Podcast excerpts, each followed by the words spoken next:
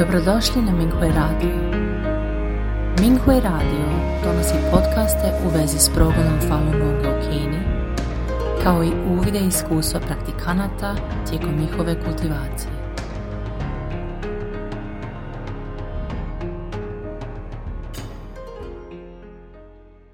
Slijedi članak za dijeljenje iskustava, kojeg je ispričao praktikant iz Jinana, a napisao njegov kolega praktikant, pod naslovom Putovanje u zapadnjački nebeski raj. Jednog popodneva, ne tako davno, dok sam bio kod kuće, odjedno sam osjetio da sam ušao u zapadnjački raj. Zapadna kultura mi uopće nije poznata. O zapadnoj kulturi znam samo malo, što sam naučio iz filmova. Potrudit ću se da se što bolje prisjetim onoga što sam vidio. Vidio sam dva mala anđela koji su došli da me povedu u njihov raj. Još su mi pred očima njihove zlatne kovrće i plave oči. Bili su bucmasti, imali su par krila na leđima i aureolu nad glavom. Izgledali su neopisivo nevino i očaravajuće dok su se hihotali lebdeći iznad moje glave. Kada sam ih pokušao dotaknuti, povukli su se i odletjeli. Sljedeći dva mala anđela ušao sam u njihov raj. Na putu tamo sam vidio puno muških i ženskih anđela u bijelim odorama. Osmjehivali su mi se i elegantno mi se klanjali. Pozdravio sam ih sa hešu. Na obje strane puta raslo je čudno čarobno cvijeće i bilje. Vidio sam nepoznata mistična bića u blizini. U daljini je rijeka i sijavala raznobojnu svjetlost. Svako malo naišao bih na bijele kamene stolove i stolice pokraj puta. Na stolovima su stajale zdjele sa voćem i vrčevi. Kada bi anđeli pojeli voće i popili piće, zdjele i vrčevi bi se sami napunili. Cijeli svijet je izgledao kao veliki vrt i svaki cvijet i biljka su bili nježni i sjajni. Iako je nebeski raj izgledao dobro i lijepo, osjećao sam da nešto nedostaje. Konačno sam došao do podnožja male planine. To je bila bijela planina, ali ne baš ona vrsta bijele kao na zemlji. Cijela planina je zračila svjetlošću. U tom času nisam shvaćao da su dva mala anđela već bila otišla. Na vrhu planine su bile tri građevine, velika i dvije manje, a svaka građevina je imala jedinstvenu arhitekturu. Kada sam dospio do vrha planine, začeo sam zvuk koji je dolazio iz desne građevine. Otišao sam do nje i ugledao unutra stol u obliku polumjeseca. Unutra je sjedilo i stajalo puno anđela. Dva anđela koja su stajala naspram ulaza također su nosila bijele odore, samo što su njihove imale puno ukrasa. Zatim sam ušao u veliku građevinu u sredini. To je bila visoka, grandiozna građevina. Imala je red od otprilike 20 divovskih stupova, simetrično raspoređenih sa svake strane građevine.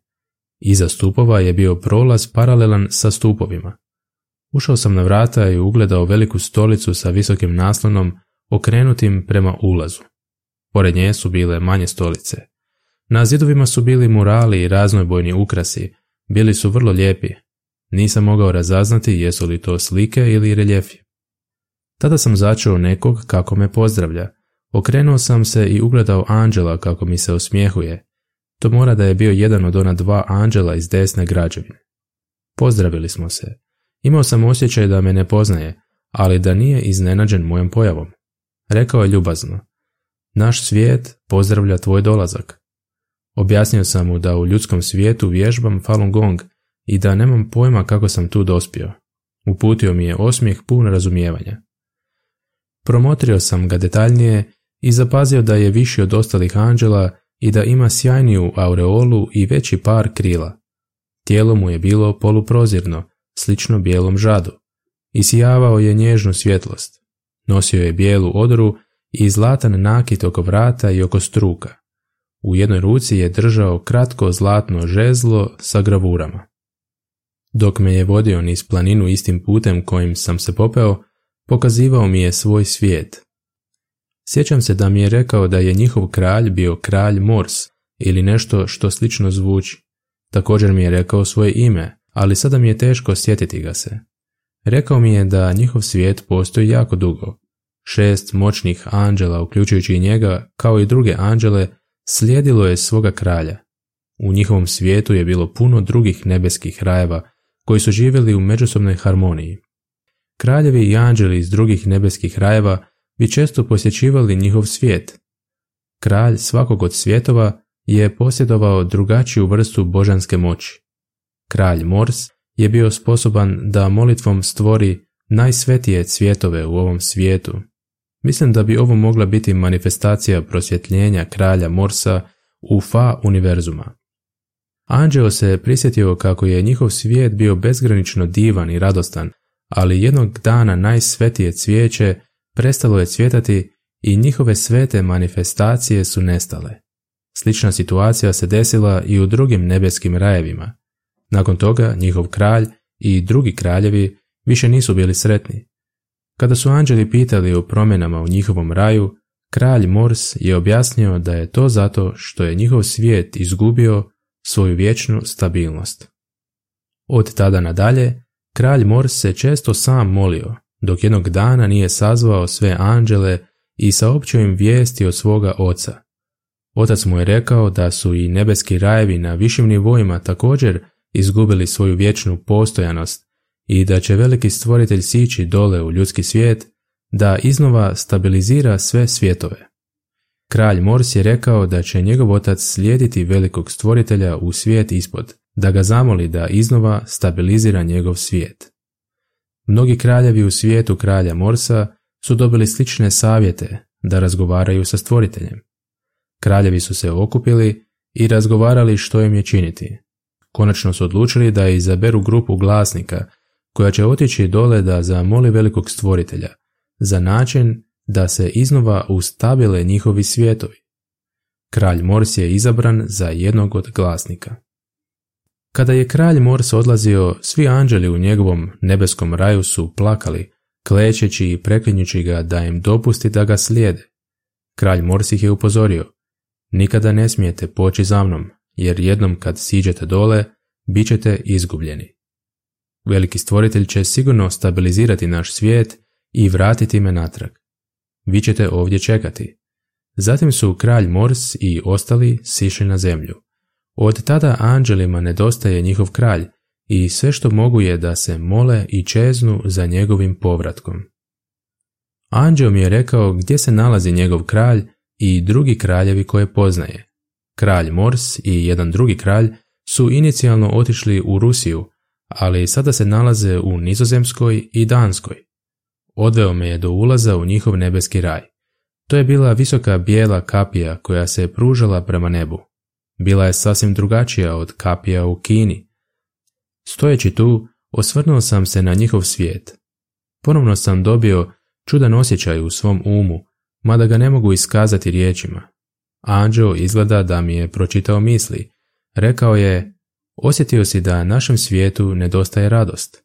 Od kada je naš kralj otišao, ni jedan cvijet ili biljka više ne mogu biti sretni. Zatim sam pročitao njegove misli. Molim velikog stvoritelja da ima milosti prema našem kralju. Molim ga da se pobrine da nije izgubljen u ljudskom svijetu i da ga dovede nazad. Rekao sam mu, moj učitelj širi fa univerzuma u ljudskom svijetu dok spašava cijeli univerzum. Moj učitelj ima milosti prema svim živim bićima i spasit će sva bića, uključujući tvog kralja. Osim toga, Falun Gong se proširio na mnoga mjesta u ljudskom svijetu, uključujući Rusiju, Nizozemsku i Dansku. Nemoj brinuti i čekaj na njegov povratak. Rekao sam s Bogom i napustio njegov svijet. Dok sam hodao natrag, prisjećao sam se fa koji učitelj predaje. Onda se zraka svjetlosti probila se neba iznad moje glave. Pogledao sam gore i vidio kako se nebo otvara, otkrivajući mnoge nebeske rajeve na višim i višim nivoima. Svaki je bio sve veći, prozirniji i svjetliji od prethodnog. Najbliži raj sam vidio najjasnije. Također sam vidio nekoliko božanskih bića. Njihovi oblici i odjeća sasvim su se razlikovali od anđela koje sam upoznao. Ne znam kako da ih opišem, osim da ih nazovem božanskim bićima. Gledali su dole na ljudski svijet, u njihovom pogledu sam sagledao iščekivanje i čežnju.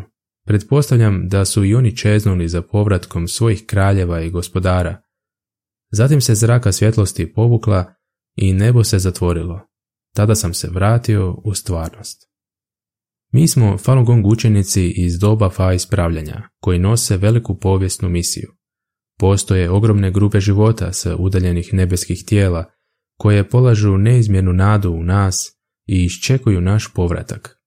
Postoji li ikakvo opravdanje za nas da ne radimo tri stvari valjano? Da li se Falun praktikanti dobro kultiviraju ili ne, odredit će spasenje tih života, neizmjernog broja života. Već smo naučili da su mnogi ljudi na zemlji važni gospodari, kraljevi i božanska bića velikih nebeskih tijela. Oni predstavljaju velike grupe života. Međutim, neki ljudi su izgubili svoju pravu prirodu i izgubljeni su u ljudskom svijetu. Svi mi možda neprekidno molimo učitelja da nas probudi ako se izgubimo u zemaljskom svijetu. Kao Falun praktikanti u periodu fa ispravljanja ne smije nas zadovoljavati da samo učimo fa i vježbamo kod kuće. Naravno, na taj način smo u direktnoj interakciji sa fa, ali također moramo iskoračiti naprijed da objasnimo istinu o Falun Gongu. Moramo dospjeti do svakog dijela zemlje na kojem žive ljudska bića, da bismo spasili te kraljeve i gospodare koji predstavljaju divovska nebeska tijela. Dobrodošli na Minghui Radio. Minghui Radio donosi podcaste u vezi s progledom Falun Gonga u Kini, kao i uvide iskustva praktikanata tijekom njihove kultivacije.